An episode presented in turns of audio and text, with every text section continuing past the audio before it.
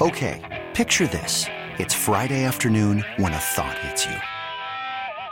I can waste another weekend doing the same old whatever, or I can conquer it. I can hop into my all new Hyundai Santa Fe and hit the road. Any road. The steeper, the better. Because my all new Santa Fe is available with HTRAC, all wheel drive, so I can hit the trail without a worry in the world. Heck, with three rows and best in class rear cargo space, I can pack the whole family in with all our gear. We've got available dual wireless charging for our phones, so we'll never lose touch with civilization, and we won't lose touch with the primordial power of Mother Earth. So, which is it? Waste the weekend or do something a little more epic? And conquer it in the all new Hyundai Santa Fe. Visit HyundaiUSA.com or call 562 for more details. Hyundai, there's joy in every journey.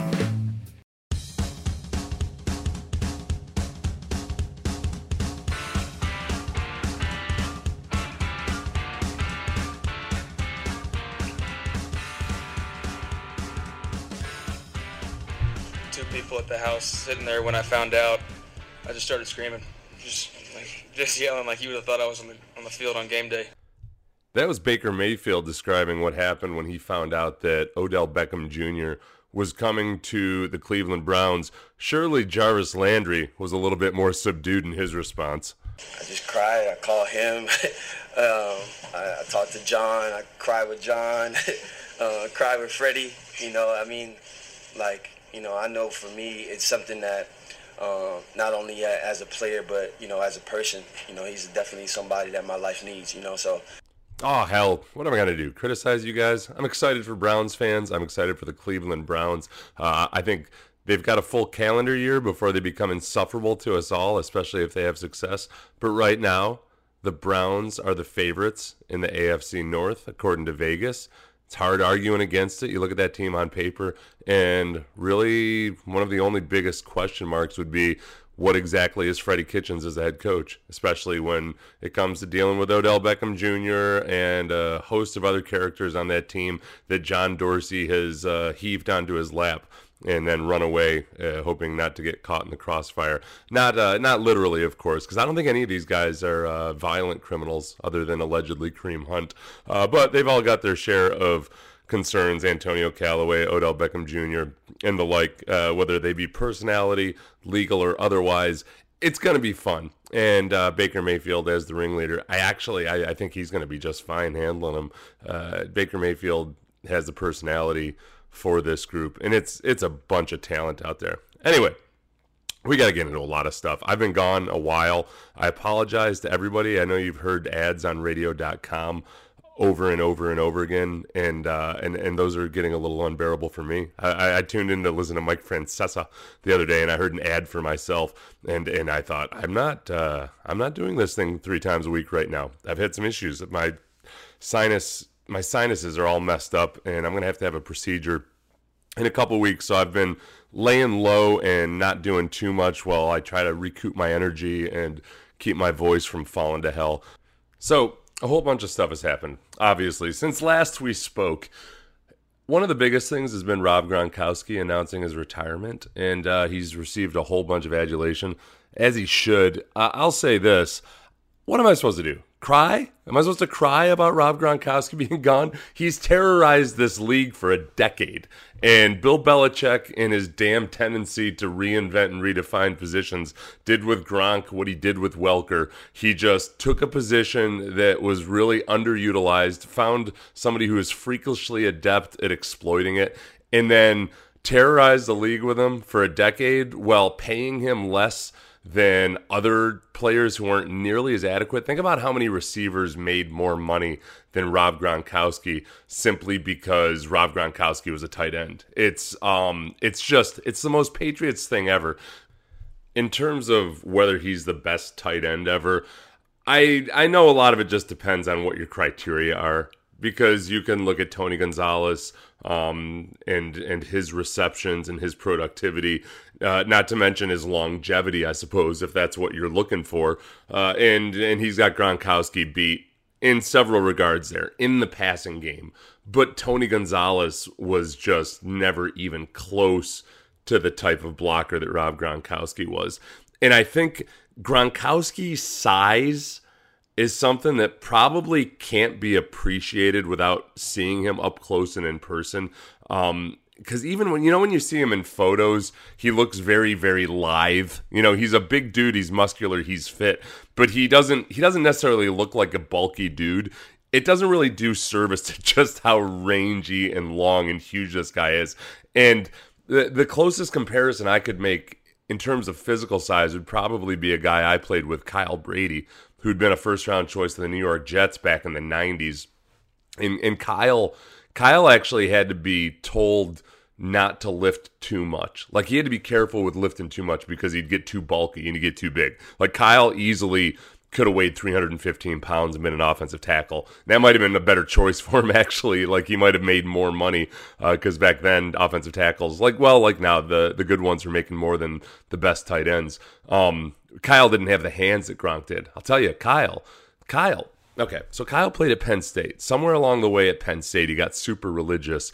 And when he got super religious, he decided that he wasn't going to have sex, which, okay, yeah, that's normal. Uh, and he also was going to be very devout and very public about not doing anything. Anything. I'm trying to keep this clean for the kids. Uh, anything that might lead to uh, well, okay, uh, earmuffs for the kids. Uh, he wasn't going to masturbate. He wasn't going to do anything, uh, anything at all. So Kyle, who was like, uh, he was devoutly religious and a great guy, but we always kind of wondered, like, all right, is this dude really doing nothing with women or by by himself to uh, have any kind of release or relief or anything? And uh, like I had no doubt that he really tried to and that he was serious about that because he was like Kyle was a genuinely really good dude. Wasn't didn't judge other people or anything just very religious very serious about it but also just a very genuine person. So Kyle never had the greatest hands. And uh and, and you know they they throw to him uh grudgingly almost just to try to remind people that he was a receiving threat. He got married and I swear to God after that offseason that he got married, he showed up, up at camp and he was catching everything, like reeling in one handed passes, tiptoeing on the sideline, just catching everything in sight.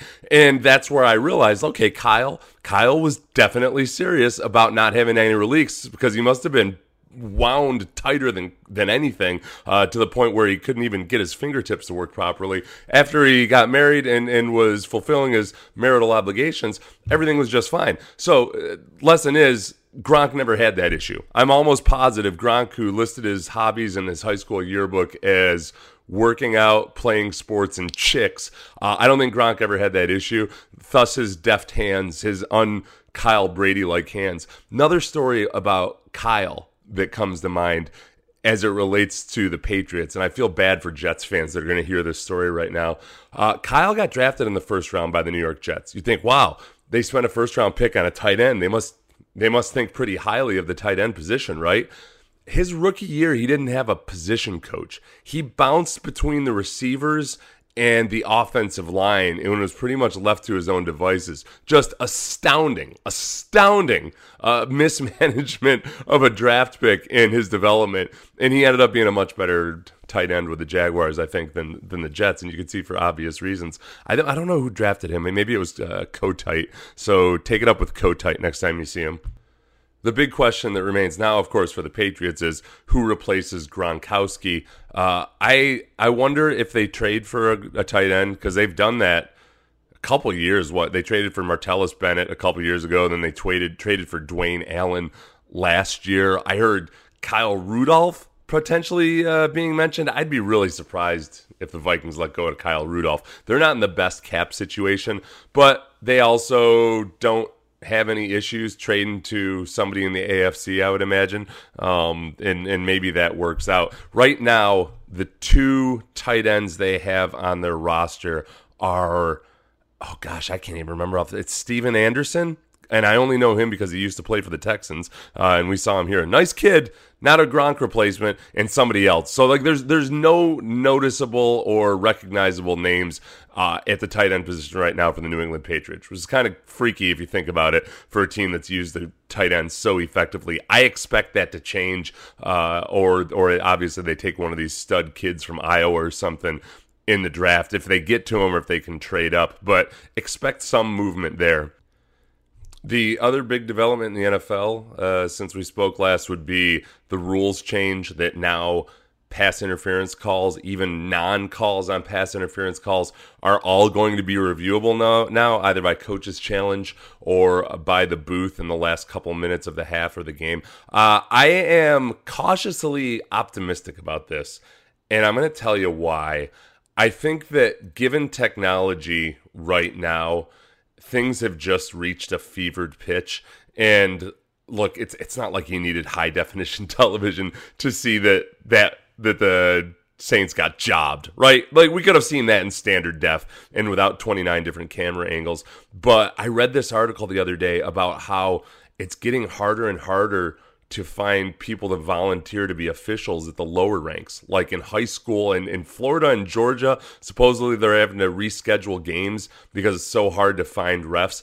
And one of the directors of officials in one of those states said that this happens every time there's huge criticism in the NFL. It filters down to the lower levels where people the the abuse starts in at the lower levels. Like they hear the they hear their favorite media members on ESPN and whatnot uh, criticizing the officials and uh, and and then they in turn start crushing the local officials, and local officials say, "Well, you know what? Screw this. This isn't worth it. I got Netflix, I got Hulu, uh, I got other things I can be doing on a Friday or Saturday night than taking abuse from the rubes in the crowd." So they're having a hard time filling it out. It's I don't know if that that's never going to change. I mean, it's human nature, but I do think that they can incorporate this new review process without it actually opening some Pandora's box where all these calls are being debated all the time. For one, because there are still coaches limits, there's still limits to the coaches challenge. And two, frankly because of the I guess I'll call it success or at least the the non-issue that last year's rule change was, which was the using the helmet as a weapon rule that they made much, much more strict last year. And remember, do you remember? Do you even remember last offseason when everybody was freaking out and and flying off the handle about how unbearable the sport of football was going to be with this new rule? And after training camp, there was barely a word about it. I, off the top of my head, I'm having a hard time really remembering any notable. Oh, I can remember a couple, um, but really not many controversial calls in involving the lowering of the helmet. So I think that this is going to be I think it's going to be done pretty well. It's, it feels weird to say that I think the NFL is going to handle something like this really well. And I would by no means ever say that I have complete and total faith in them. But I think they know how to walk that fine line between changing the rules and making it so extreme that there's nothing you can do about it. Um, there will be controversy, don't get me wrong. But at least, at least people will feel like they have some control in the matter. The worst thing about the Saints non-call at the end of uh, in the fourth quarter of their game was that th- it felt like a complete and total loss of control over the situation. That you could be wrong so egregiously, and there was just no avenue to try to make it right. They're certainly not going to get it right all the time, even with review. We've seen that before, um, but I think it's one step closer towards not at least feeling there, there's less of a chance of a team getting completely and totally screwed than there was last year. So that's uh, that's minor incremental improvement. So let's get to some of these questions. We'll have some interviews uh, now. Now that I'm supposed to be doing three of these a week, uh, I can't be talking into a microphone by myself, and I apologize for the quality of this too. I'm using my janky microphone while I wait for my good microphones to be sent back from the shop. I did a very adult thing, and my my microphones needed some repairs that I could have handled by paying money, but I realized, oh, they're under warranty. I'm going to send them away, and then I'm going to wait and get them back. So there you go, Seth Payne, adult Let's see. On Twitter, black slash window, widow, window, black slash window asks, All right, fine. Uh, why do we attempt to have discussions on such complex topics as race and inequality in America when the general listening audience, uh, i.e., Americans, are generally uneducated and lack common sense?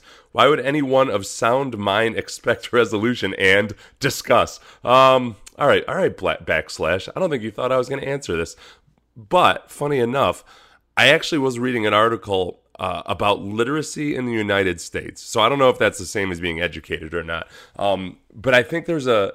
I, I was both surprised, like it, uh, both in a positive and a negative way, when it comes to how intelligent are people today versus how were they back in the day. So this was concerning the book Common Sense by Thomas Paine. And back in the 1770s, I think they estimated literacy at about 85% of the population, which is better than I would have expected. And then they figured that the number of copies sold in the first year that Common Sense was out was somewhere between 10 to 20% of the population of the colonies. So I don't know how many of those those sales went overseas or what have you, but then you factor in also the fact that that book wasn't just read by the people who owned the copies that they read it to other people. So this this seminal piece of literature in american history was probably consumed by over half the population of the united states. And then when you when you read have you read common sense lately? Have you read it since like seventh grade where you had to read some excerpts? I i, I don't have it here in front of me ridiculously hard to understand i'm a pretty literate person but i think I think back in the day, what you had was of the people who were literate, I think there were more, like a larger percentage of them were highly literate. Like every, right now, 95 plus percent of Americans can read at an adult level. But I'm guessing that, you know, maybe, maybe 10, 15, 20% of them read at a high level it seems like back then if you read you you uh, you got pretty damn good at reading which makes sense too because the the amount of things that you could be entertained by in your spare time were very very small. You had like the, the your cousin playing the banjo on the porch. You had sing-alongs, and you had like the town fool or something. I guess I guess that's more of an English thing. And then you could read or have somebody read to you. So it makes sense that I think people probably were more literate even even without actually reading, but just in in conversation in attention span, all those things, I, I guess they probably were more literate. And nowadays, it's so easy to read things in small spurts, and it's so easy to be entertained or or like fool ourselves into thinking we're being informed by watching 10 minutes of television or listening to a podcast for 30 minutes or whatever it might be that uh, there's that and I, I, guess i'm not answering your question why would anyone of my sound mind expect resolution uh, i guess why would you ever expect resolution in anything? Even back when people were theoretically way more intelligent, it's not like the vast majority of Americans were for the revolution. A bunch of people read common sense and 40% of Americans were for the revolution. Revolution. 40% of Americans were against it. 20% were just kind of like, "Hey, uh, I'm gonna see what happens here." If, if, I remember correctly, somebody correct me if those aren't the numbers. So expecting resolution, I guess, is your biggest problem. Whether we're dumb or stupid, uh, it's not like smart people always agree all the time. I can look at either party, political party, and find a whole bunch of people that are equally smart and uh, definitely smarter than me on either side. It's a matter of perspective. Jesus Christ, stick to football, Seth. All right, here let's find a football question. Let's see. Ian Bag asks, should all football contracts be guaranteed like baseball? That's a dicey question because for one, you know, in, in basketball, I'm not so sure about baseball. In basketball, contracts aren't guaranteed by the CBA. Like it, there's no rule that contracts have to be guaranteed. It's just kind of precedent that most contracts, the vast majority of contracts, are guaranteed. I think the biggest thing you run into with football always, and it always will be, is that the risk of injury makes it a lot harder for teams to want to guarantee a salary completely or a contract completely. But what we've seen in the last few years, especially with free agency contracts, is that you can call a contract a five year contract all you want. The majority end up being done within three years. And a huge number of five or six year contracts and free agency now are done after just two years. So it's it's all about the guaranteed money. And it's gotten to that point where I think people, uh, the really smart cap people, seem to just talk about contracts almost completely in terms of what is the guaranteed money how much of the money is is paid out in the first two or three years of the contract um your realistic guarantees, all of that. So I don't think you'll ever have full guarantees. I know one thing that's going to come up in the next collective bargaining agreement, which which people are starting to actually feel pretty optimistic about. Um, given the tone between players and the owners right now, it's a little bit more congenial, I think, than probably it was with the same timeline before the last negotiation. Part of that has to do just because there's so much revenue that's coming in with streaming, with gambling, all that. Like people are pretty bullish on the economic future of the NFL. But uh, uh, aside from all that, there's one rule right now that doesn't make a whole lot of sense that when a team guarantees a contract, they have to hold that value of the contract in escrow. So, like, if I guarantee $50 million to a player, I've got to take that $50 million in cash that'll eventually be paid to him and put it in an escrow account. And if there's one thing I know about billionaires, it's they do not like having $50 billion of cash tied up in some account that bear that that that generates minimal interest um, when that money could be invested elsewhere. And it's it's a holdover from back in the day when you had to worry about the economic viability of some of these franchises. You know back in the day you had guys that they might own a beer distributorship and a, a, franchise. They might have a few car dealerships in a franchise. They weren't billionaires back then.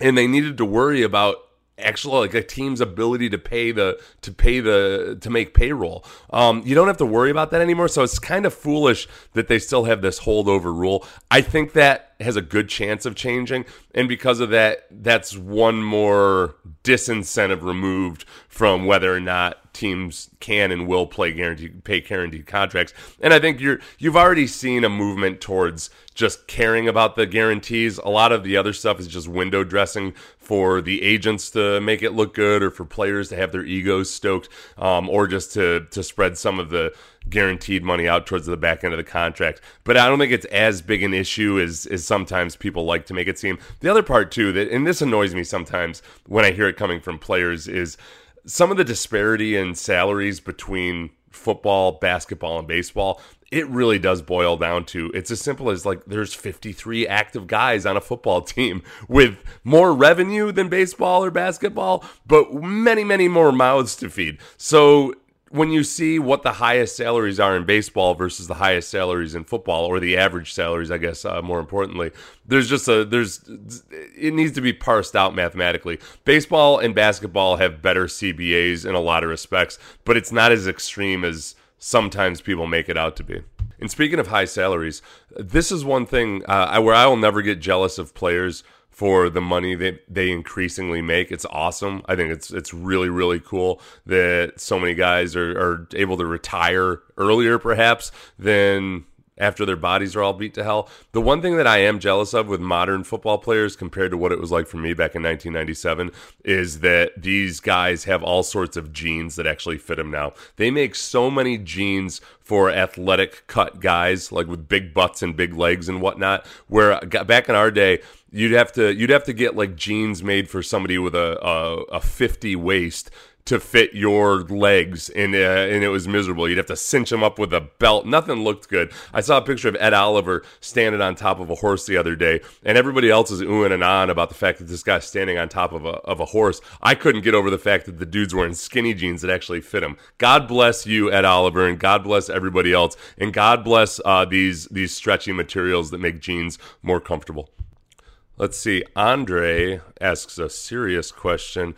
Uh, let's see. At HP Dell 65. Now that I'm over 50, I'm convinced that every time I forget something that I'm getting Alzheimer's. Lately, your comments seem to mirror with CTE. Slightly concerned? Question mark. Um, sorry but that I, I don't know why i pronounce this the question mark this is from me doing voice to text so much i've started uh, and this isn't a CTE thing. This is a this is a this is very much a voice text thing. Like I'll find myself talking to my daughter and and I'll say like, "Could you take the garbage out?" Question mark. Uh, and it's uh, it's very unsettling for everybody involved. That's not CTE. I just blame technology for that. Uh, when you say my comments mirror CTE, are you saying that I'm exhibiting signs, or maybe on on my radio show you've heard me be concerned about CTE?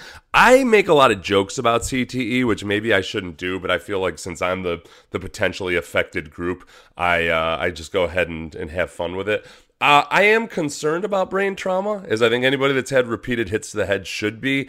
I do think that the research is much more in the infancy than some people who get funding for CTE would want you to believe. And um, and I think because of that, there are a lot of players that I'm concerned start to just kind of throw in the towel when it comes to their mental health um, and that they might see signs of really what what they fear is CTE, but what might be normal normal uh, for one hey you're 40 you're 50 you're 60 years old. Um, two might be the signs of something at the beginning but something that can be managed properly. And i don't want to get too far into the weeds on this. Uh, maybe at some point i'll interview a neurologist on the podcast about it but uh, there there are bunch of neurologists who have a healthy skepticism about okay, how are we telling what is CTE versus what is dementia versus what is Alzheimer's? And if I'm looking at this brain scan and I see a certain amount of plaque in a in a quiet area of the brain that shouldn't affect anything at all, why are you calling that CTE? Um, and and why are you feeding into this notion that 90% of NFL players are going to get CTE? Personally, I haven't seen that. I know a lot of ex NFL players, and the numbers that some of these researchers are claiming does not match up with my personal experience. For whatever that's worth, and we'll learn more about this over the next uh, the coming decades, I'm sure, because there's a whole lot of money out there to research it right now. Oh, but God, God, this stuff is a downer. Let's get into something better. Eric Humphreys asks, Where'd you go, Eric Humphreys? I've lost you. I've lost Eric Humphreys. Is Sean going to be a weekly guest again? Also, are you going to do any non sports related podcast?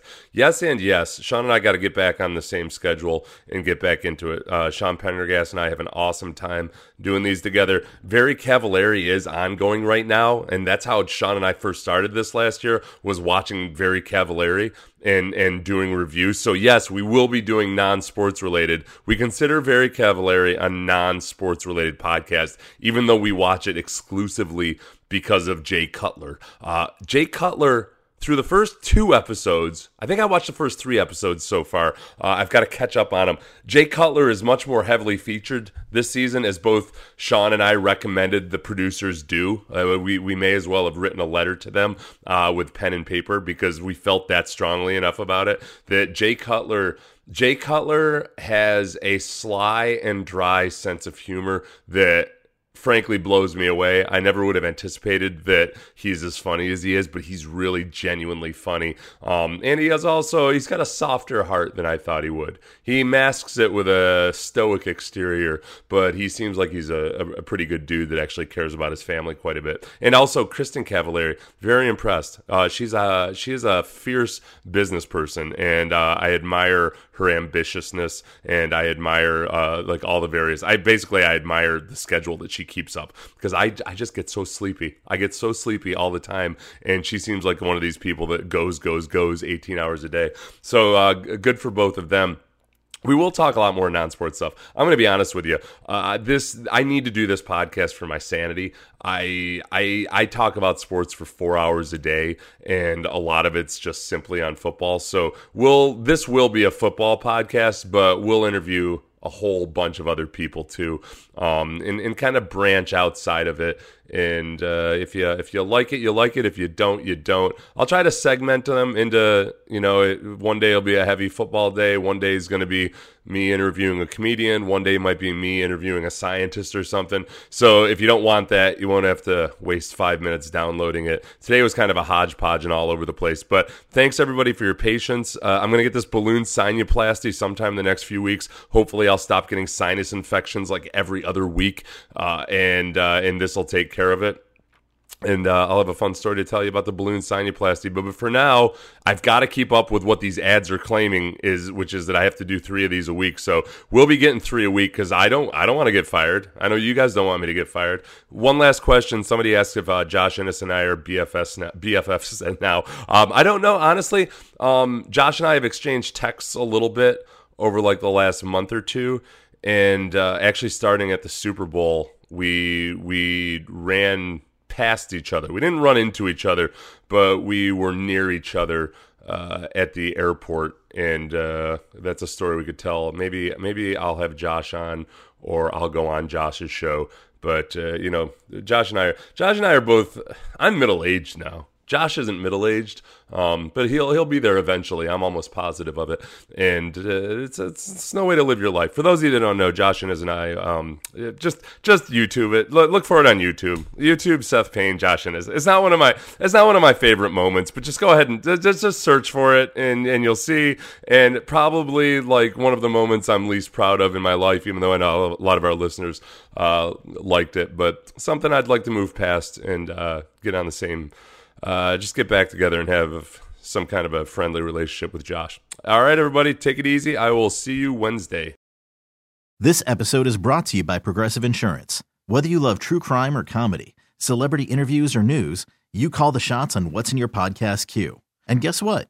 Now you can call them on your auto insurance too with the Name Your Price tool from Progressive. It works just the way it sounds. You tell Progressive how much you want to pay for car insurance, and they'll show you coverage options that fit your budget. Get your quote today at progressive.com to join the over 28 million drivers who trust Progressive. Progressive Casualty Insurance Company and Affiliates. Price and coverage match limited by state law.